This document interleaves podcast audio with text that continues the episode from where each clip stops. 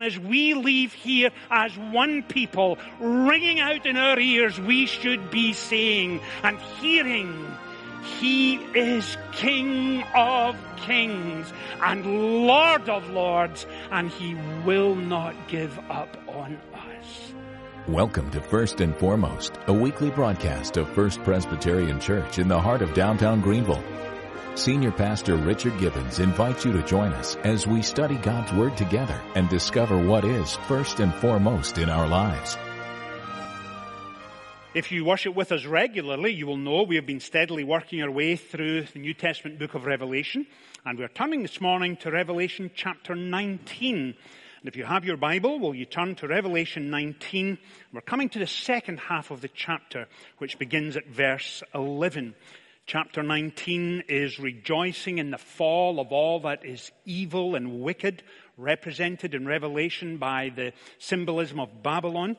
And so we come to the second half of the chapter, beginning at verse 11. And John writes, I saw heaven standing open, and there before me was a white horse whose rider is called Faithful and True with justice he judges and makes war. His eyes are like blazing fire, and on his head are many crowns. He has a name written on him that no one knows but he himself. He is dressed in a robe dipped in blood, and his name is the Word of God. The armies of heaven were following him, riding on the white horses and dressed in fine linen, white and clean. Out of his mouth comes a sharp sword with which to strike down the nations. He will rule them with an iron scepter. He treads the winepress of the fury of the wrath of God Almighty. On his robes and on his thigh, he has this name written King of Kings and Lord of Lords. Amen. And we trust that God will bless to us this reading of his holy word came across an illustration that I wanted to share with you this morning and be patient with me while I read it to you. Vince Lombardi was the head coach of the Green Bay Packers. And during his years, they won the NFL championship five times. In July of 1961, when the team gathered for the first day of training, they were a little discouraged. The previous season had ended badly in a heartbreaking defeat when they lost the lead and ultimately the NFL championship to the Philadelphia Eagles.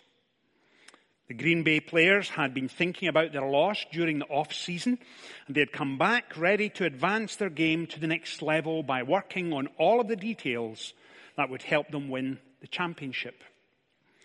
Coach Lombardi, however, had another idea. He held up a pigskin at that first team practice and he said, Gentlemen, this is a football. Lombardi's coverage of the fundamentals continued throughout the remainder of the season, and his team would become the best in the league at the tasks everyone else took for granted. Six months later, they won against the New York Giants 37 to nil. Went on to win NFL championship, and it began with the words, This is a football. This morning, as we come to the latter section in Revelation 19, I cannot help but wonder if the Apostle John was a guest speaker to us this morning, he may well begin with these words Ladies and gentlemen, this is a Bible. We live in a culture and a society when teenagers now go off to school and there is no guarantee they will come back. When John was writing to seven congregations in Asia Minor in the first century, they faced opposition, criticism, and threat. And John wrote to remind them of the basics of discipleship, What does it mean for an individual and a church and a society and a culture to submit and surrender to the rule and reign of Christ in their lives? Today in the 21st century as it was in the first century, there are moments when we are lurching and teetering on the edge of moral and spiritual bankruptcy and chaos. And how do we respond? What do we need to do to say enough is enough? And if you have felt anything of the combined anger across this nation once again this week, come with me please to Revelation chapter 19. Now, most of us would agree there have been times over the last few Sundays as we have steadily worked our way through Revelation that we have found it difficult. There have been moments when it has been overwhelming, intimidating, confusing. We've been left uncertain about the richness of the imagery and the symbolism and the apocalyptic language which John uses. And yet there have been other times when we have found ourselves in our imagination, in the deepest recesses of our heart and mind and soul, when we have been lifted heavenward into the very throne room of God and find Him there in all of His wonder and glory. And it has moved us profoundly and deeply. This morning, as we come to the latter section of chapter 19, that is my prayer for us once again. That we will find ourselves in the presence of Him who is transcendent in majesty. He who is the Alpha and Omega, the beginning and the end, who was and is and is to come again. That's what we need to understand this morning. It's Him our focus needs to be on.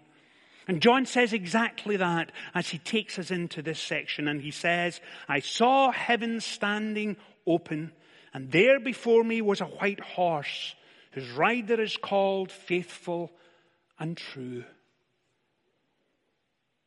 There are four or five times John uses the word open, uses it as a verb, and it happens in chapter 4, the first time. And he writes, I looked, and there before me was a door standing open in heaven. And John is inviting us to come in and see. It's almost as if he is saying, Do you remember those days when you were seven and eight year old, years old? Just after Thanksgiving, when mum and dad would take you downtown to the large department store, and they just put up their Christmas display. And you would bring your hands up to your eyes and get your face as close to the glass as possible so you could peer in and see all the wonders of those wonderful toys you always longed for. And then once you'd taken in everything in the first window, you'd move to the next window and then the third and the fourth and the fifth. That's what's going on here. John is saying, come, look, comprehend, understand grasp that God in His providential sovereign care is not sitting back with His arms folded, shaking His head, tut tutting about the state of the world, but He is engaged and orchestrating and bringing to pass and engineering His purpose and will for all of humanity. And that is written large throughout the book. Come and look, says John. There is an open door in heaven. And then he takes us to the next section. And when he takes us to chapter 11, he writes, And the temple of God, which is in heaven, was opened. And once again, you get that sense of John inviting you in to see the lion of Judah, who then becomes a lamb, who wanders towards the throne of God, who's sitting with a scroll and seven seals, and as each each seal is opened, you hear the refrain, and he will reign forever and ever. And with all of the imagery and all of the symbolism that lodges in the imagination and goes beyond the imagination into the heart, John is beginning to say, do you understand the depths of what is taking place here? That God is bringing salvation to all of humanity. And He's working out His purposes again and again and again. And then when He moves us the next time, he takes us to chapter 15. And he writes, The tabernacle of testimony in heaven was opened. And if you remember that section, he explained to us the cosmic war between good and evil was taking place. And one of the refrains that comes to my mind each time I study Revelation is this things are not always as they seem. And John describes for us a red dragon and the Antichrist and the false prophet. And we wrestle through all of that. And John was saying again and again and again that evil will rear its ugly head. Pernicious wickedness and violence and depravity and chaos and illness and greed and corruption and famine will continue year after year, but not into infinity. Because in the midst of it all, God is working out his purposes. And we see it right here. And when he brings us to chapter 19, as we are exploring this morning, once again, he invites us in and he says, And I saw heaven open. Now you'd imagine that John would then go on to say, look at this and look at that and listen to that choir sing and look at the cherubim and the seraphim. And he doesn't. John doesn't invite us to focus on a place. Neither does he say to us, I want you to do, or I want you to be, or I want you to go. He wants us to focus on a person, the risen, exalted Christ. And notice what he says, and I saw heaven standing open, and there before me was a white horse, whose rider is called faithful and true. Why faithful and true? For this reason. He is faithful in love, faithful in grace, faithful in answered prayer, faithful in forgiving sin, more ready to answer prayer than we are to pray, more faithful to us than we will ever be to him. He is faithful and true. He is reliable. You can count on him. That's the point he's making here. He's saying, look, he's faithful and true. And some of you are already ahead of me in your mind and saying, I remember another time where he did almost exactly that. I remember when in John's Gospel, John recorded the incident where John the Baptist said, Look, the Lamb of God who takes away the sin of the world. And throughout his gospel, John is pointing to Christ, just as he is throughout Revelation. Look, comprehend, understand. And we see him on a horse. And of course, we're immediately thinking of a horse being victorious, a powerful king. And that should be the case. But we're sometimes a little misled in this chapter when we think of him riding off to that final battle against evil and all of its debilitating, horrific consequences. And I say it's misleading for this reason. Because the climatic final battle was fought at Calvary where he died for our sins. And he became sin for us. It wasn't that he was simply blamed for our sin. The scripture puts it this way. He became sin for us. That was the greatest battle of all time. And now, in eternity to come, he is beginning to apply all that was accomplished back then. And he is coming finally to put an end to the horrors of war and the depravity of humanity, the selfishness of sin, and he's bringing it to an end.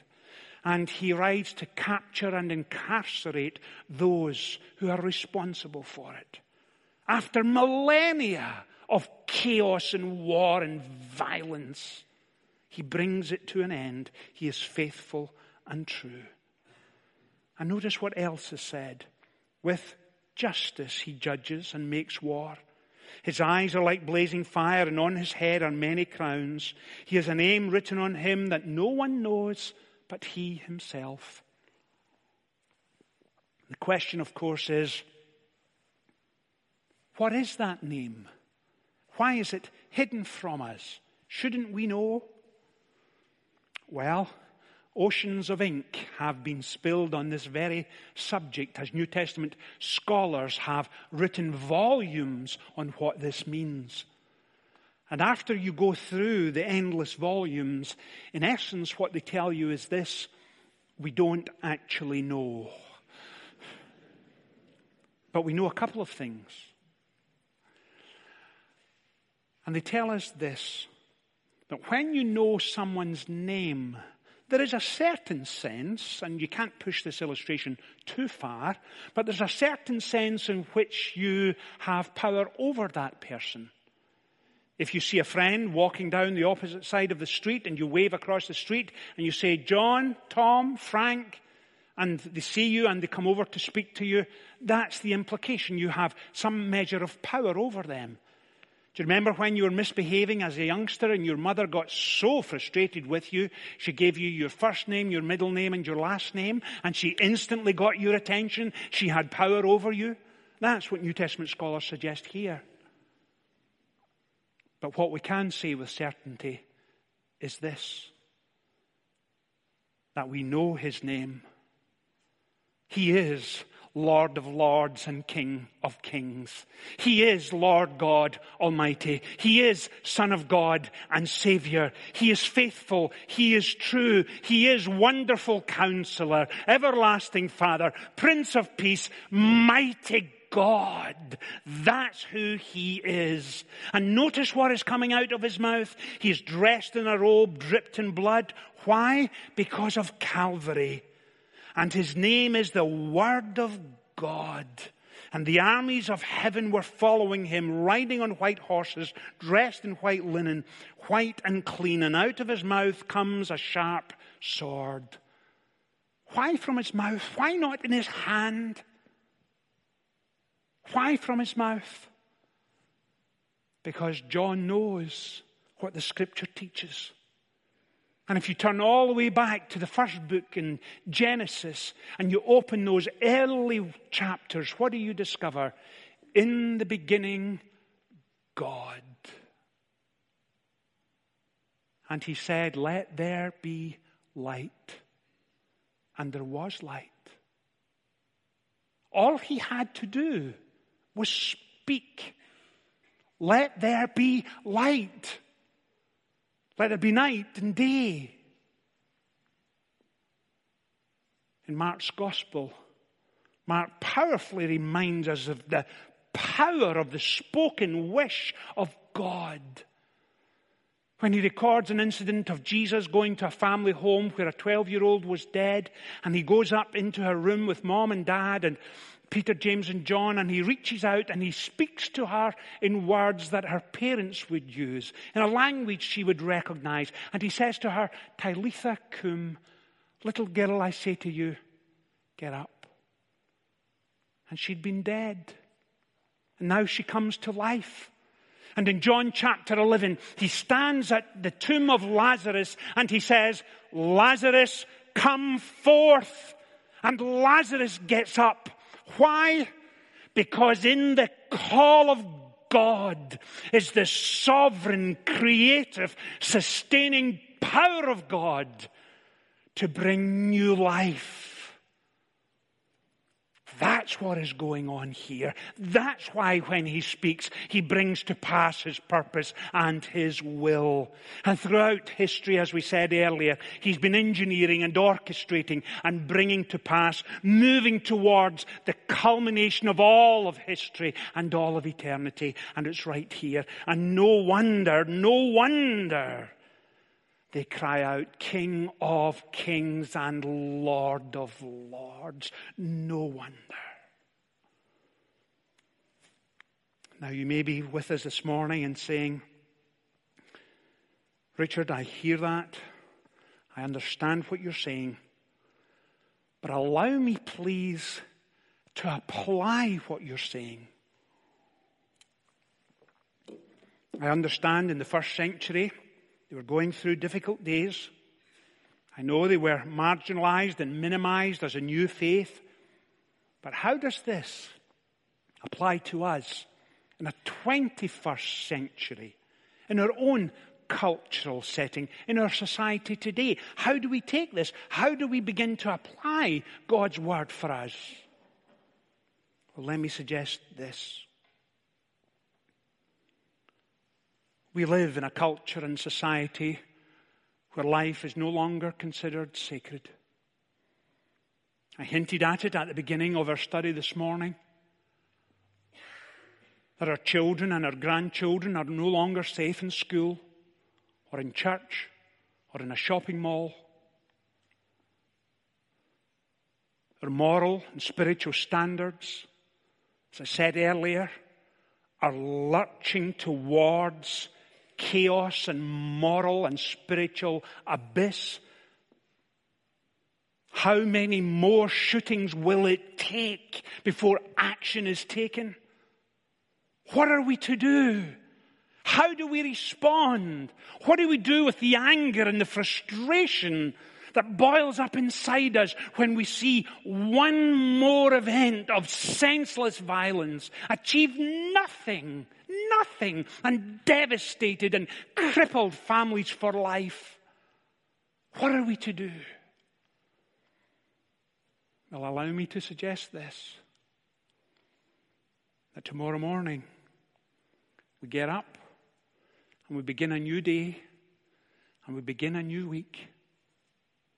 And as a church and as individuals, we stand firmly on the core values that we hold to be self evident.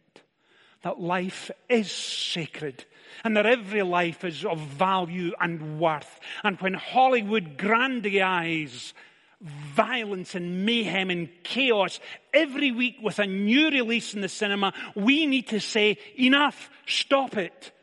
Can we simply blame that? No. There are a multiplicity of reasons, but let's at least take a stance and say there are such things as moral and spiritual standards, and human life is sacred from conception to the grave, and we need to value it and celebrate it. What else do we do? We stand for values in our day to day place of work. We pray with our children. We bring them to church. We engage and we equip ourselves week by week to live out our faith in the messiness and distraction of sinful life and a society who is looking for answers. We need to say there is a better way and it's a way of love and grace and prayer and modeling for a world longing for reality to say there is another way. And how can we be sure? How can we be certain? How can we know beyond any shadow of a doubt that God will not give up on us and will not abandon us to the depravity of humanity and the senseless violence of our society? How can we be certain? How do we know for sure? Because ladies and gentlemen, this is a Bible. And he loves us with an everlasting love. And all of eternity is moving towards his purpose and the fulfillment of his promise. And tomorrow as we go through the day and into Tuesday and Wednesday and Thursday and Friday, and as we leave here as one people, ringing out in our ears, we should be saying and hearing, he is King of kings and Lord of lords, and He will not give up on us. Amen? Amen. Let's pray together. Father, thank you for this remarkable passage of Scripture. Enable us, please, to live in the light of your promises to stand firm for Christian moral values and principles, to hold on to the belief that character matters, truth is important, violence is despicable, human life is to be celebrated. Father, enable us, please, to be the church you long for us to be at the heart of this city. In Jesus' name we pray. Amen. Have you missed a Sunday? Go to our website to watch previous broadcasts, download a podcast, or purchase a CD or DVD. And don't forget to connect with First Pres by liking us on Facebook and Twitter, signing up to receive emails, or requesting prayer online.